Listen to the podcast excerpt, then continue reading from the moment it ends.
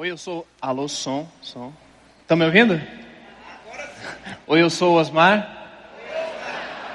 Discípulo de Jesus, constante processo de restauração. Feliz por estar na casa do Senhor.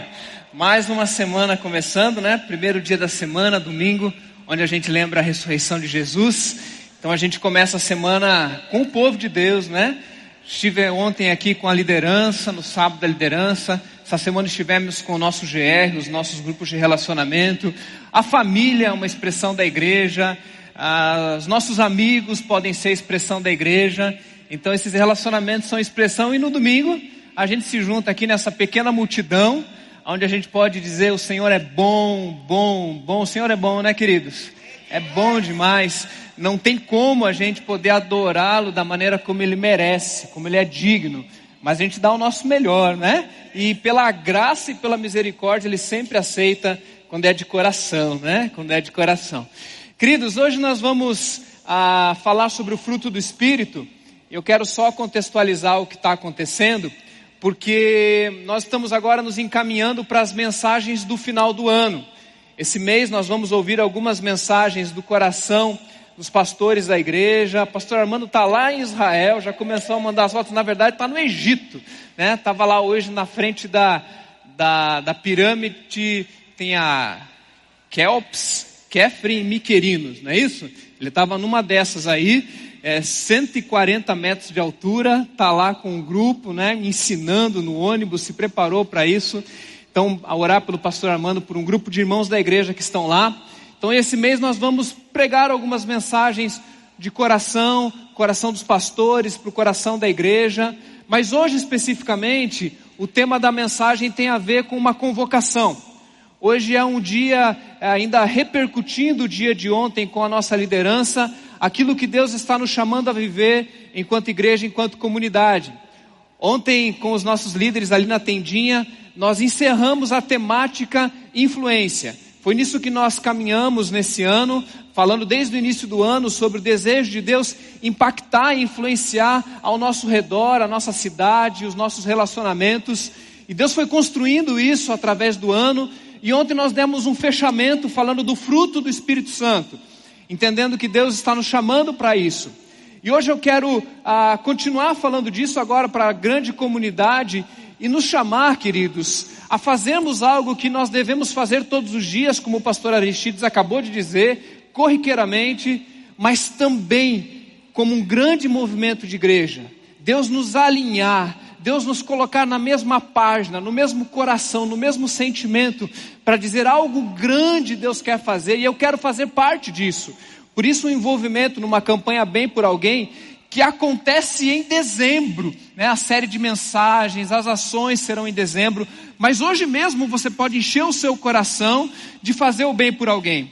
Por isso hoje ela, a mensagem ela vem nessa linha de nos convocar enquanto grande ajuntamento, enquanto grande igreja, enquanto IBC, para dizer, Deus, faz algo em mim, no meu irmão, no outro, no e isso cause uma, um impacto na vida da nossa cidade. Eu creio nessas, nesses movimentos pequenos do dia a dia, mas em coisas grandes que Deus executa e traz um vento gr grande, poderoso para a cidade e para a nossa comunidade. Então, hoje nós vamos falar sobre o fruto do Espírito. Eu peço que você abra a sua Bíblia no livro dos Gálatas, capítulo 5, carta de Paulo, à igreja da Galácia, provavelmente uma região, essa carta não foi escrita para uma igreja apenas, mas para um, uma região da Galácia. Então, essa circular, né, era uma carta circular que passava por várias igrejas e dizia a mesma coisa para essas igrejas. E como dizia para essas igrejas, também diz para todos e cada um de nós. Gálatas 5, a partir do verso 19 até o verso 25. Esse texto está projetado para você que não tem muita intimidade com a Bíblia ou está nos visitando e nem tem a Bíblia, né? E você também que esqueceu a Bíblia em casa, misericórdia. Gálatas 5, 19 em diante. Diz assim: agora tem no celular, difícil esquecer, né? Ora, as obras da carne são manifestas: imoralidade sexual, impureza e libertinagem, idolatria e feitiçaria, ódio, discórdia, ciúmes, ira, egoísmo, dissensões e facções. inveja, embriaguez, orgias e coisas semelhantes. Aqui no coisas semelhantes você pode colocar toda a porcaria que você já imaginou nesse mundo, né? A palavra desgraça, né? Lugares sem graça. E eu os advirto, como antes já os adverti. Aqueles que praticam essas coisas não herdarão o reino de Deus. Eu creio de todo o coração que aqui ele não está falando necessariamente de salvação, porque a salvação é pela graça e não por obras. Amém, gente? Esse texto está falando de pessoas que não estão experimentando o reino de Deus hoje, porque não vivem segundo o Espírito e sim segundo a carne. Né? Então, diz o texto 22, mas o fruto do Espírito é amor. O fruto, né? Não são os frutos, é como se fosse uma laranja, ou, ou melhor, como se fosse uma uva. É apenas uma uva, mas tem ali a, ah, cada um dos, da, das uvinhas, né? Então, o fruto é amor, alegria, paz, paciência, amabilidade, bondade, fidelidade, mansidão e domínio próprio. Contra essas coisas não há lei. Os que pertencem a Cristo Jesus crucificaram a carne e com as suas paixões e seus desejos. Se vivemos pelo Espírito, andemos também pelo Espírito. Senhor, muito obrigado por essa manhã. Muito obrigado pela, pelo privilégio de poder cantar, pelo privilégio de poder levantar mãos santificadas pelo Senhor. Obrigado, Deus, pelos amigos visitantes, pelos queridos que a gente se encontra aqui uma vez por semana e troca ternos afetos e abraços. Deus, muito obrigado, Pai, pela convocação que recebemos quanto ao bem por alguém, a oportunidade de ofertar também. Mas, Deus, nossa, nosso pedido agora é que o Senhor fale com a gente através da tua palavra, Deus. A palavra do Senhor é suficiente, é eficiente para nos ministrar, desafiar e transformar por operação do teu próprio Espírito Santo. Que assim seja nessa manhã, em nome de Jesus. Amém. Amém. Não tem como não iniciar essa palavra agradecendo a Deus por essas quatro mensagens que o pastor Armando pregou sobre o homem do monte. Fiz um, uma sugestão para ele que essa tenha sido apenas a primeira temporada. O homem do monte, as bem-aventuranças. Ano que vem tem a segunda temporada o homem do, man, o homem do monte, a oração do Pai Nosso. Né? Depois ele pode fazer a, a, o homem do monte e, e, mais algum, algum pedaço lá, né? Não construa sua casa na areia. O, o sermão do monte pode fazer uma série de, de, de temporadas. Falei, pastor, pelo menos uma vez por ano, minha sugestão é que o pastor traga uma temporada do homem do monte. Tremendo, né? E quando a gente sai com o nosso coração cheio dessa convocação para ética, para uma, uma postura totalmente radical quanto ao que se vive nos dias de hoje, eu acho que é natural que nós entremos numa série de mensagens ou num, numa, numa lógica de mensagens que nos desafie a colocar em prática aquilo que temos ouvido. É muito perigoso as pessoas que escutam, escutam, escutam e fazem pouco. As pessoas que, que são cheias e que se tornam pessoas ah, bem nutridas, mas que praticam pouco exercício, ou pouco gastam energia, consome muita energia, calorias, e não gastam calorias. Você sabe o que acontece com um corpo assim? Semelhantemente é no corpo espiritual, a saber, a igreja. Somos alimentados e o Senhor tem nos dado poder, dons e talentos. Mas se a gente não coloca em prática, podemos cair no erro de nos tornarmos ah, uma igreja ociosa e uma igreja três S's, como eu falei ontem com os líderes. Salva, amém? Satisfeita, amém? E sentada. Né? Salva, satisfeita e sentada. Uma igreja assim, ela não reflete o que Deus tem nos convocado para viver. E quando eu entro, quero entrar no assunto fruto do Espírito, eu poderia usar várias, várias maneiras, é um, te, é um tema até fácil de você encontrar na palavra, mas eu decidi entrar pelo Gênesis. Porque é exatamente lá no capítulo 1, 2 e 3 do Gênesis que você vai encontrar pela primeira vez a expressão fruto. Então, a, a composição do, da Bíblia é muito interessante, porque Deus ele, ele cria, faz toda a criação, como o pastor Aristides já falou, e ele faz o seguinte: agora, como coroa da criação, eu vou colocar o ser humano. E ele fala assim: homem, Adão, você vai cuidar do meu jardim. E ele colocou então Adão ali para cuidar do jardim. E, o jardim, e, e trabalhar não é fruto do pecado, porque o homem já trabalhava antes do pecado, ele cuidava do jardim de Deus. Provavelmente era isso que Deus conversava com Adão ao final da tarde. ele sentava com Adão e dizia: Adão, e aí, como é que está o meu jardim? Como é que está lá o, o leão? Como é que está a girafa? Mas é interessante que esse jardim, pelo menos na expressão bíblica, ele parece com um pomar, porque ele tem árvores e tem árvore do fruto, do bem, do bem e do mal, tem a árvore da vida, estão lá essas, essas criações, inclusive árvores frutíferas. Então, já lá no Éden, você encontra a, a plenitude, a salvação, o reino de Deus, a justiça de Deus, a alegria. O jardim do Éden, para mim, é talvez a melhor expressão do céu.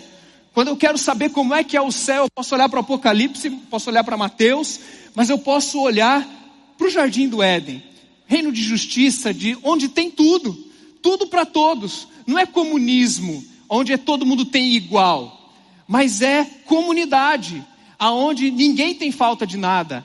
Atos capítulo 2, versos 42 a 47 fala que a igreja viveu um pouquinho disso quando ninguém tinha falta de nada. Não é que tinham iguais, não é um sistema ideológico, é um jeito de viver.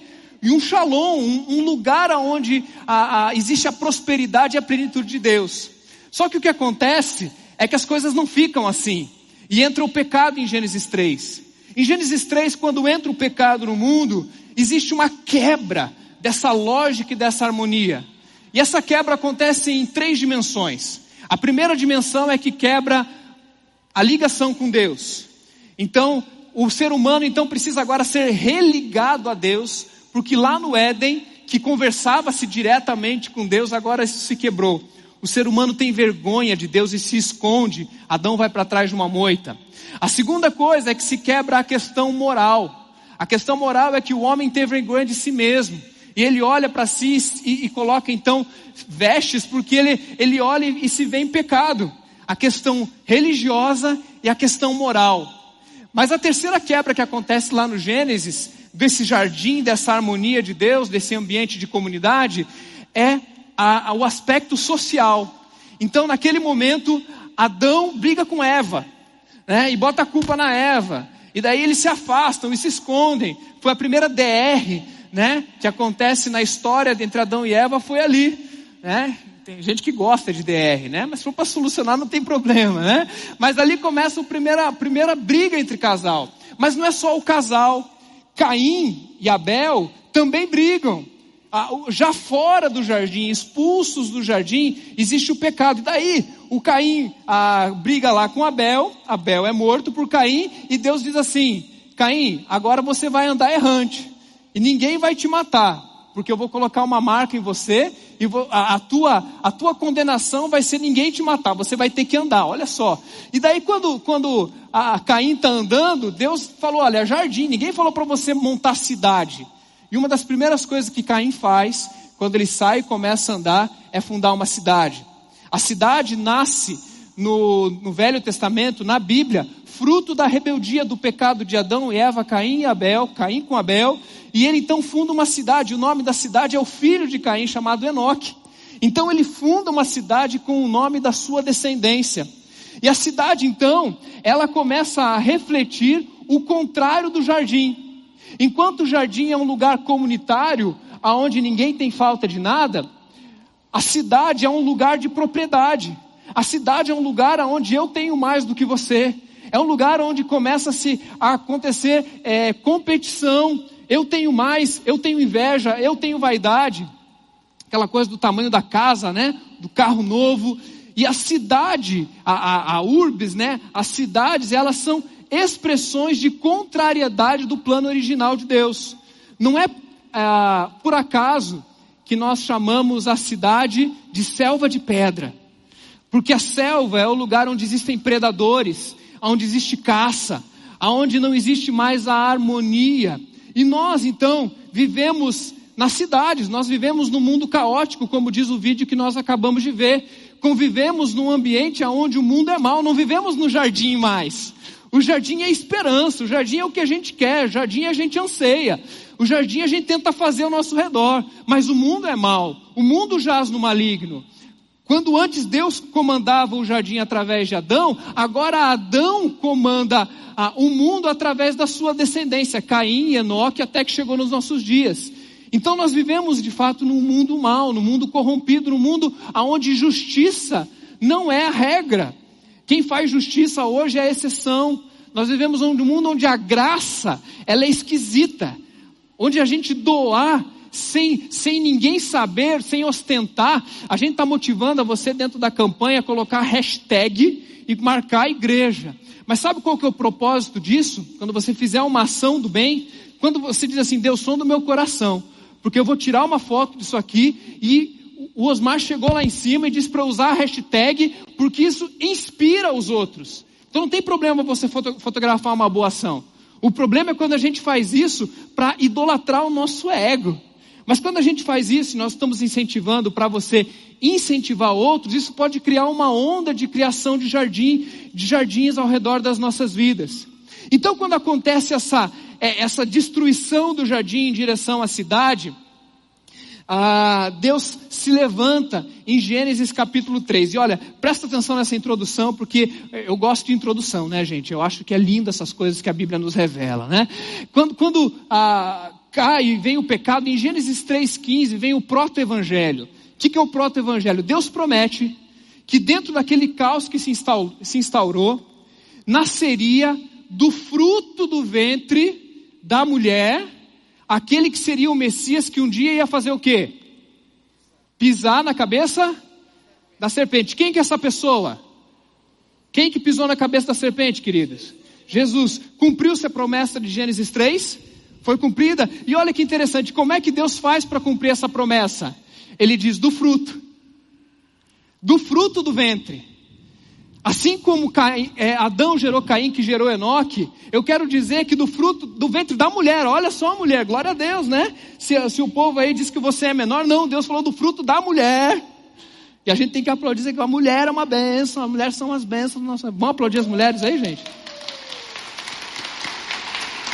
Você que gera vida, né? O homem tem uma participação importante, mas a gente não carrega. Mas o fruto, o fruto do ventre da mulher, o fruto, nasceria e daria origem. Contudo, lá em Apocalipse, diz que a mulher que o dragão tentou matar em Apocalipse 22 é Israel. Olha que joia! Quando Deus ele vai então começar um processo, ele diz: Eu vou começar através de um povo. Esse, pro, esse povo que vai ser formado, ele vai então começar a construir ao redor de si jardins. E é lindo de ver que, que quando Deus faz isso, Israel é chamado de a videira, a vinha, a vinha de Deus, que é a parreira, né, o pé de uva. Olha só, Deus ele diz assim: olha, Israel, vocês vão ser o fruto para as nações, vocês serão a vinha. E quando ele chama Abraão, ele diz assim: Abraão, é, vai, sai dessa terra que eu te prometi e vai para um lugar que eu te prometi, essa terra dos teus pais. E lá em Hebreus, quando vai falar da história de Abraão, é, Hebreus capítulo 11, versículos 9 e 10, diz assim: que Abraão saiu da sua cidade em busca da cidade edificada pelo Senhor. Sabe o que isso significa? Que Abraão, filho da promessa, a descendência dele estava indo atrás da redenção da cidade. O jardim que se tornou cidade, através de Abraão e através da promessa que viria o Messias, começaria a se construir então uma cidade que pareceria com um jardim, a saber, a Nova Jerusalém. Eu acho lindo quando Deus escolhe então a videira, e, e, é pesado alguns textos de Salmos, de Isaías, de Ezequiel, que dizem que Deus trata a videira ou a sua vinha com muito peso. Pega a vinha daqui e joga para lá, pega o fruto da, da videira e joga, e Deus pega pesado com Israel, porque Ele está ali tratando e cuidando para que a nação realmente possa gerar o fruto para todas as nações. O plano nunca foi só para Israel, o plano sempre foi para todas as nações a partir de Israel. Contudo, entretanto, embora, todavia, eu, eu vou chegar no Novo Testamento, tá? Não se preocupe. Quando chega na época de Jesus, ele olha para a nação de Israel e ele fala: Jerusalém, Jerusalém, que é o símbolo da cidade santa, né? Jerusalém, Jerusalém, tu que matas os seus profetas Em Mateus 21 conta a história, quando Jesus contando a parábola, que Deus vai mandando os profetas e um dia ele manda o próprio filho. E quando ele manda o próprio filho dizendo, olha, pelo menos esses aí vocês vão, vão, vão respeitar, né? O dono da vinha manda várias pessoas, agora vão mandar o filho. E eles crucificam o filho. Então Jesus, ele olha para o lado e fala assim, Israel, Jerusalém, Jerusalém, vocês que foram a vinha de Deus, vocês que foram a videira de Deus, vocês que foram os responsáveis por, por frutificar, por gerar fruto, para construir de novo o pomar de Deus, o jardim de Deus, vocês, a partir de agora eu quero dizer uma coisa para vocês: eu sou a videira verdadeira. Jesus diz em João 15: Eu sou a videira verdadeira. Vocês eram. Pode aplaudir. Aleluia. Jesus é a videira. Jesus. Só que tem um desafio aqui. Jesus, a videira verdadeira, dizendo assim: olha, Israel era como se fosse uma sombra daquilo que viria. Israel apontando, porque o ventre de, de, de, de, Eva, né, representado no ventre de Maria também, ia gerar então o Messias. Então Jesus olha para trás e fala: Israel, Romanos vai dizer, capítulo 11, que o plano para Israel a gente ainda nem sabe, Deus que sabe isso aí, né? Mas o que Jesus está dizendo, olha, o plano agora com Israel está sendo agora completado, pleno em mim. Eu sou a videira verdadeira, meu pai é o agricultor, e nós somos o que? Os ramos. Os ramos é o lugar onde está colado na videira e na vinha e que vai gerar os frutos. Então esse é o contexto onde Deus nos chama para dizer, Deus, Senhor está em curso um plano de transformar a nossa cidade num jardim. A cidade de Fortaleza está ansiosa por receber um povo que recebeu o poder do Espírito Santo, que recebeu a capacitação e os dons do Espírito Santo. Aleluia, não nos falta nenhum dom mas recebeu o fruto do Espírito Santo, que vai transformar essa selva de pedra no jardim de Deus. No jardim de Deus.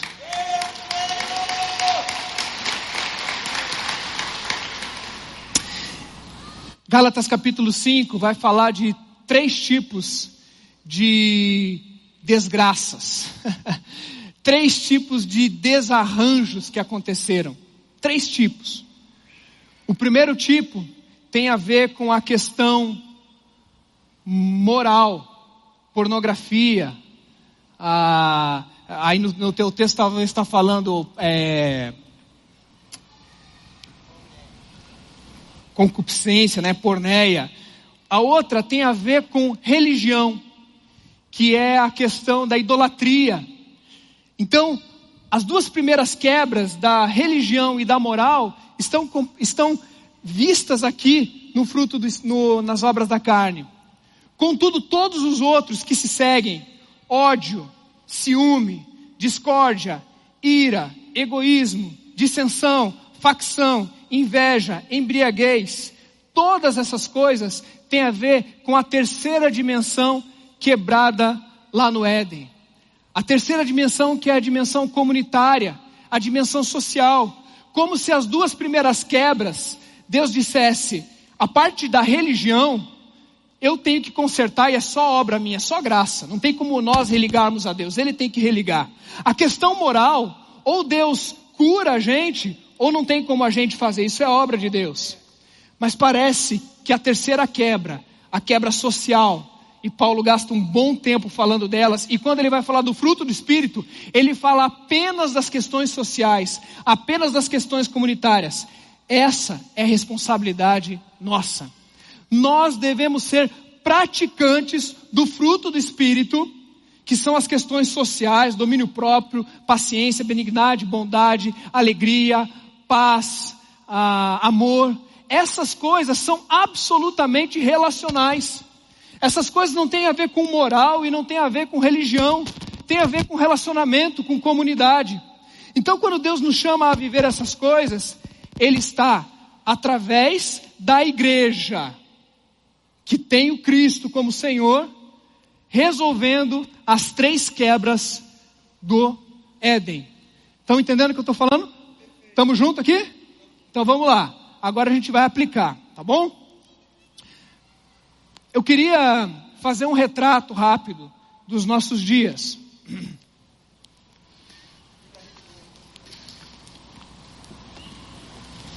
Eu faço parte daquele grupo que precisa de uma desintoxicação de informações. Eu, eu estou confessando para os irmãos que eu tenho me retroalimentado de indignações.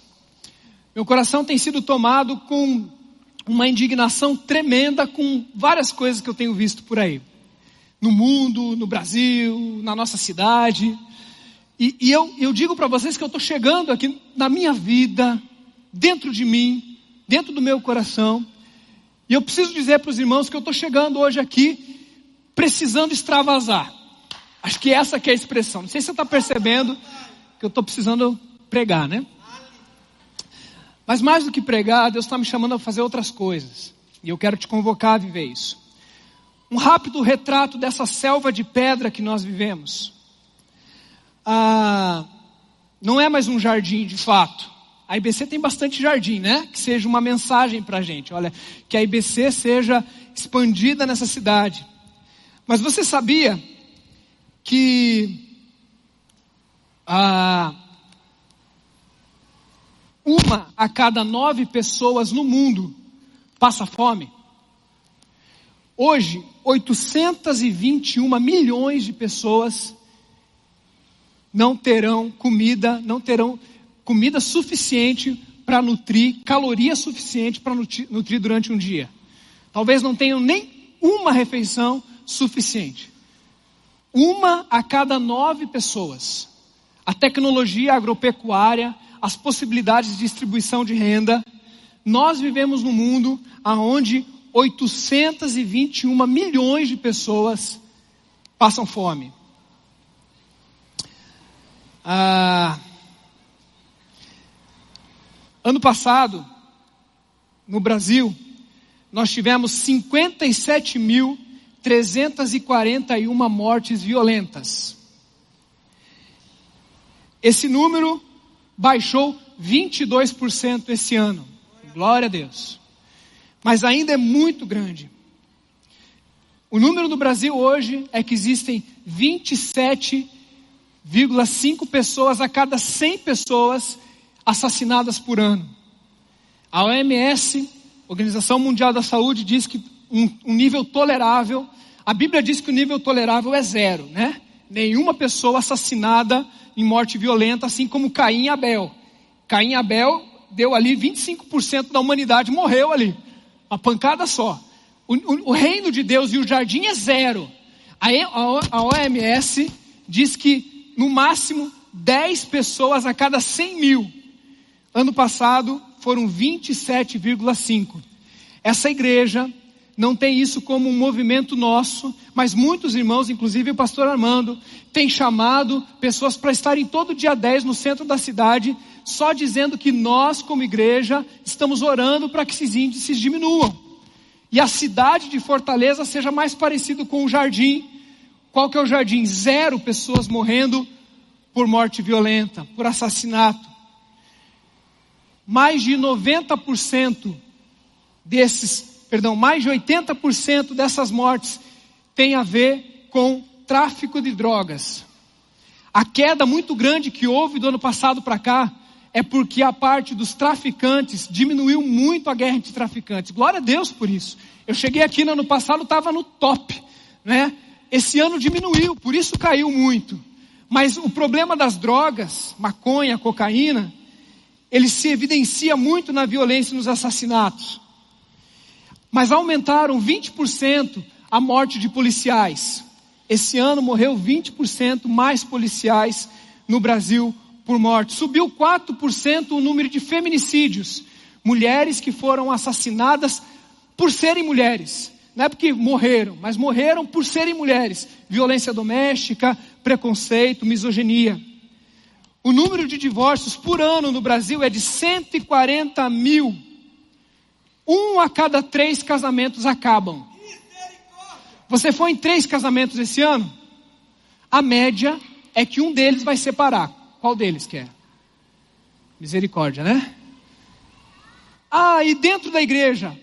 não vou fazer essa pesquisa, mas eu desconfio que não seja muito diferente. Esse é o nosso desafio, de olhar para essas coisas e dizer: precisamos, e olha, está diminuindo o número de casamentos, caiu 2,5% uh, o número de casamentos, mas o número de divórcios em sete anos subiu 80%. É, a DR de Adão e Eva e a separação deles ali continua gerando famílias que parecem selvas de competição, de luta, de, de separação e de divisão. O jardim que Deus quer construir, ele acontece no meu coração, mas ele acontece na minha casa, ele acontece na minha rua, ele acontece no meu bairro, ele acontece na cidade de Fortaleza. E o chamado que a gente tem é para a gente frutificar nesses lugares. Ah, segunda coisa, quando a gente olha para esse retrato desse mundo e vemos a, a terrível coisa que nós vivemos, nós podemos dizer: temos a resposta. E a nossa resposta não são discursos. A nossa resposta não é um enunciado teológico. A nossa resposta não se resume a uma doutrina. Esses números justificam a urgência. Quando Jesus encontra com esses fariseus e dizem o seguinte: vocês eram as pessoas e Israel que Deus estava esperando que frutificassem. E eu quero dizer para vocês que como vocês não fizeram, eu estou tirando de vocês. E João 15 ele é muito duro dizendo: olha, se você não frutifica, eu vou cortar. E essa palavra é uma palavra não de, de, de confronto necessariamente apenas para a igreja. Não me entenda assim somente. Mas entenda que hoje Deus está nos convocando. Deus não quer cortar ninguém. E não é cortar da graça da salvação. Não, eu não acredito nisso. Mas é cortar de fazer parte do plano dele. Do poder e dos dons que não viram fruto, Deus vai usar outras pessoas. Porque Deus é fiel e Ele vai completar o sonho dele, os planos dele, queridos. Deus vai completar, eu creio na soberania completa de Deus. Eu creio nisso. O problema é que eu posso ficar fora disso. Deus vai estabelecer o reino dele, eu creio. Isso vai acontecer. Mas talvez eu esteja fora e eu não herde o reino de Deus, porque eu não participo dessas coisas, porque eu não vivo pelo Espírito, eu vivo pela carne. A nossa resposta não tem a ver com o nosso discurso. Deus dá uma importância tremenda à multiplicação. E a gente faz isso, a nossa resposta é não pagar o mal com o mal. Não pagar a obra da carne com outra obra da carne. É não é o bateu levou. Irmãos, como é difícil não reagir a uma pessoa que age com sarcasmo com você. Sabe duas coisas que me irritam? Uma delas é ironia ou sarcasmo, e a outra delas é desonestidade intelectual. Sabe aquela pessoa que sabe que está errado e finge que não sabe? Sabe aquela pessoa que ela, ela age com você com ironia? Essas pessoas que agem assim comigo, a vontade que dá é, é, é nem vou falar aqui porque vou falar lá em casa só para minha esposa e para Jesus.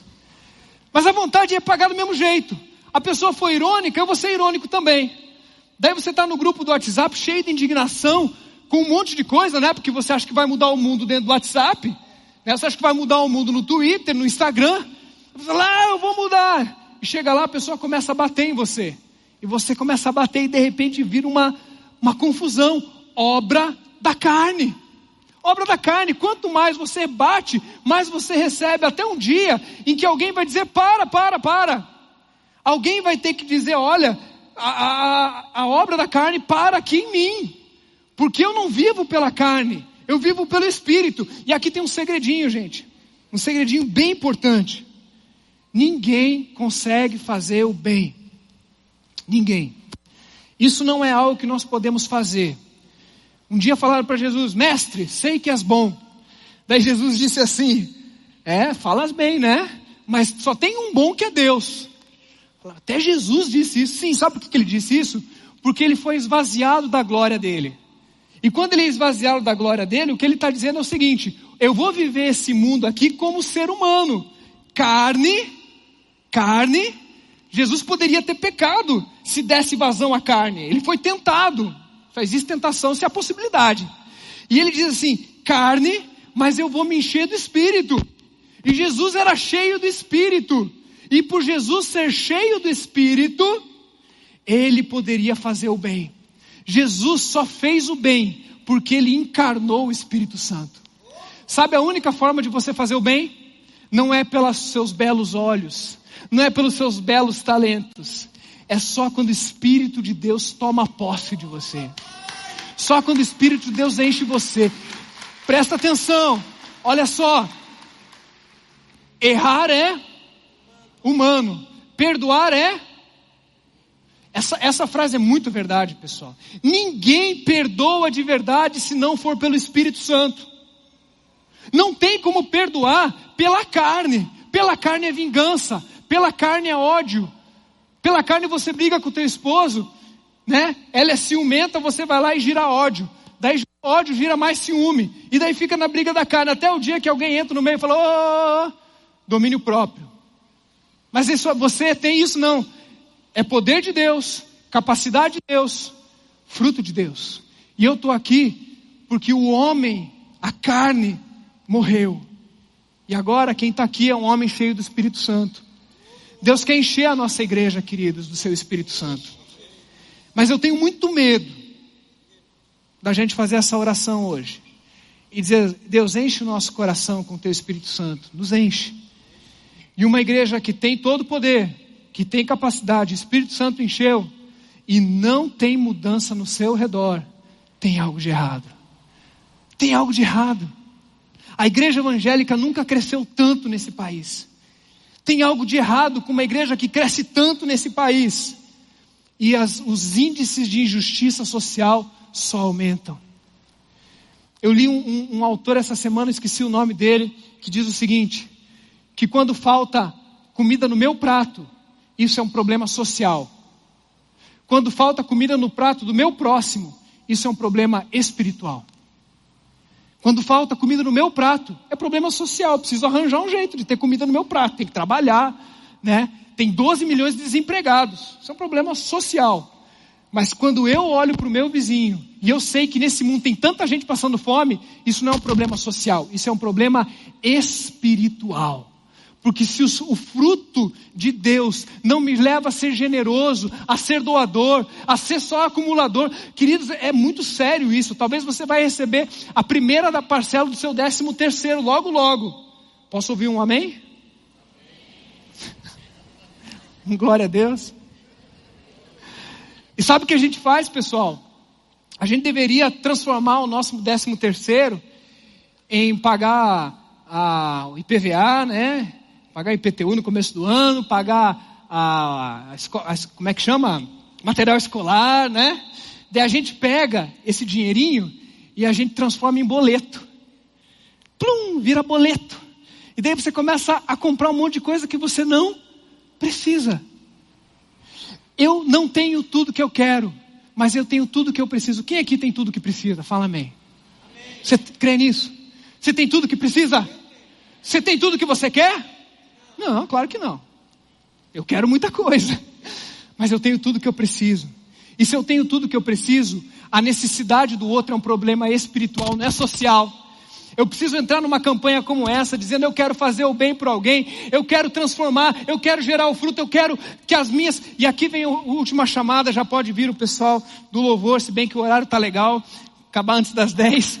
Que é assim, olha, quando a gente é cheio do Espírito Santo, não só convertido, mas convencido todos os dias e plenos do Espírito Santo, encarnados com o Espírito de Jesus, o Espírito do Senhor, sabe o que, a gente tem que fazer agora? Operar a nossa salvação. Esse texto é maravilhoso, queridos, quando fala que a gente deve agora colocar em prática a nossa salvação. E meus irmãos, nós não somos salvos pelas boas obras. O nome disso é, é religião é, religare. Nós não somos do religare da religião. Nós somos do povo. Nós somos do povo que acredita na graça de Deus. Então nós somos salvos pela graça. Efésios 2, 8 e 9. Mas o 8 e 9 tem o 10. E o versículo 10 diz assim: Vocês são salvos pela graça, isso não vem de vós, é dom de Deus para que ninguém se glorie, mas vocês são salvos para as boas obras. Isso significa que eu chego no final dessa mensagem e digo o seguinte: se você é salvo, se você é satisfeito, porque você acabou de dizer que você tem tudo que você precisa, não seja um crente sentado. Levanta, fica de pé e diga assim: como é que eu posso sair hoje daqui e eu vou fazer o bem por alguém? A nossa campanha começa em dezembro com as mensagens, com um palco, com ações que vão acontecer, corrida do bem, uma série de ações, transformação na escola, mas eu não posso esperar amanhã, porque quem tem fome tem pressa. Porque quem está com o seu casamento acabando tem pressa. Porque quem tem filho se perdendo nas drogas tem pressa. E por isso que tem CR casais, por isso que tem CR adolescentes. Porque quem sofre tem pressa.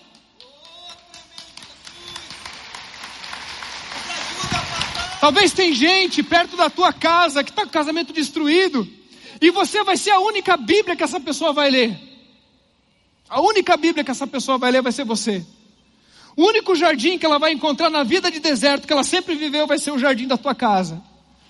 Cheio de dificuldade e problema, mas um jardim para a graça do Senhor e para a glória do Senhor. Quem não pode esperar tem que sair daqui hoje e falar, eu vou dar uma, eu vou dar a vaga para alguém. É, que nem eu falei ontem, Deus, eu quero paciência, eu quero ser mais paciente, eu quero dar o fruto. Daí sabe o que, que Deus vai fazer? Deus vai colocar alguém na tua frente, na fila do supermercado. E ela vai estar lá na frente, sabe quando fica contando as moedinhas? E tira lá um dinheiro, não sei quem que usa dinheiro ainda nesse mundo. E a pessoa fica lá contando o dinheirinho. E daí na hora de pagar ela fala, esqueci o tomate. E eu vou lá pesar o tomate, espera um pouquinho. E você com pressa de vir para a igreja. Deus, obrigado porque o Senhor está gerando paciência em mim. Obrigado, Senhor. Passa mais alguém na frente, mais um. Vem mais um. Outro. Dá vaga no trânsito, pessoal. Dá um sorriso. Dá um bondinho no elevador. Você já viu a gente entra no elevador fica olhando para aqueles números lá? Parece que ele não sabe que o número vai para 9, 10, 11, depois vai 8, 7, já sabe. Olha no olho e fala: Bom dia. Cadê as gêmeas, né? As gêmeas me encontram aqui domingo. Bom dia com alegria. Tá ministrando na minha vida. Eu sou daqueles que acordam mal-humorado, tem que tomar um café primeiro. Não tem como não ter a vida cheia de alegria. E olha, eu sei que, eu imagino que essas duas sofram as dores dela. Mas elas devem vir aqui e falar assim: eu vou encher esse povo de alegria. Eu tenho certeza que elas chegam em casa mais alegres e mais felizes. Ah, Osmar, mas eu estou com problemas ainda. Como é que eu vou fazer? Que eu vou servir o outro se eu não estou legal? É isso que o texto está falando. Opera a tua salvação.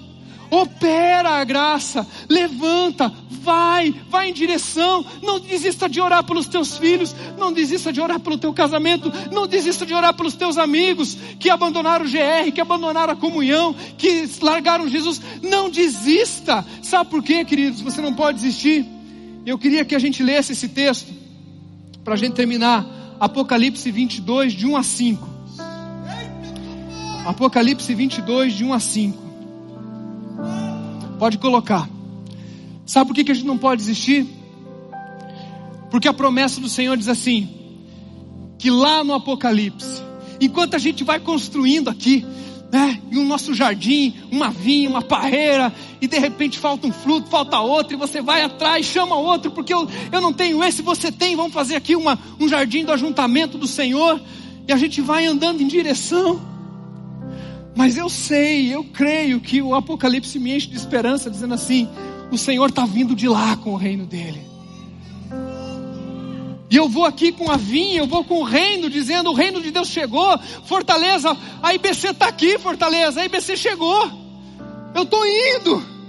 E Deus está vindo com o reino dele de lá, dizendo assim: olha, quando eu chegar lá, João teve essa visão, dizendo: o anjo me mostrou. Querido, isso aqui é o Éden, me desculpe, mas o céu é o Éden. Então o anjo me mostrou o rio da água da vida, que claro como o cristal fluía do trono de Deus e do Cordeiro.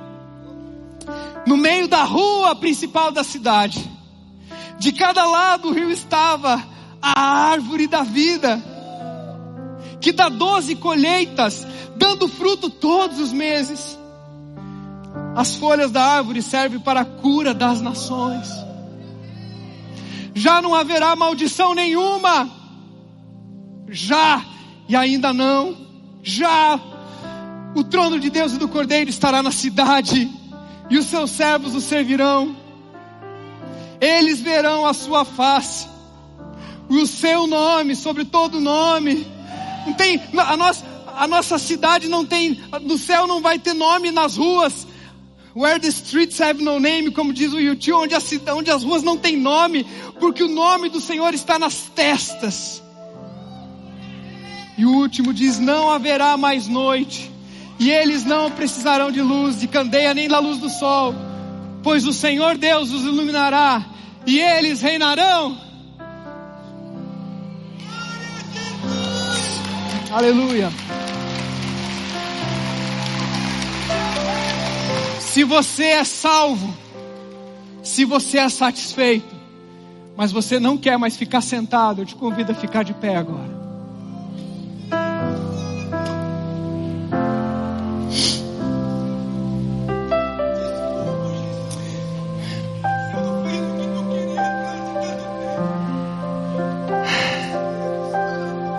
É bom terminar com uma palavra de esperança, né, gente? Dizendo assim, o Salmo 126. Aqueles que saem semeando com lágrimas, voltarão com seus feixes cheios na mão. Talvez os feixes que nós vamos carregar não é aquilo que a gente queria. Mas a verdade e o mais importante desse texto é que os nossos lábios estarão cheios de cânticos de alegria. O Senhor, nos perdoa, Senhor. Deus, nós não queremos ser essa elite religiosa como Israel foi, que era consumidora de lei, que era consumidora de culto, de sinagoga, de milagre, que queria ser bem servido na sinagoga, sentar na frente. Essa igreja, Deus entendeu que esse aqui é lugar de frutificar, Deus.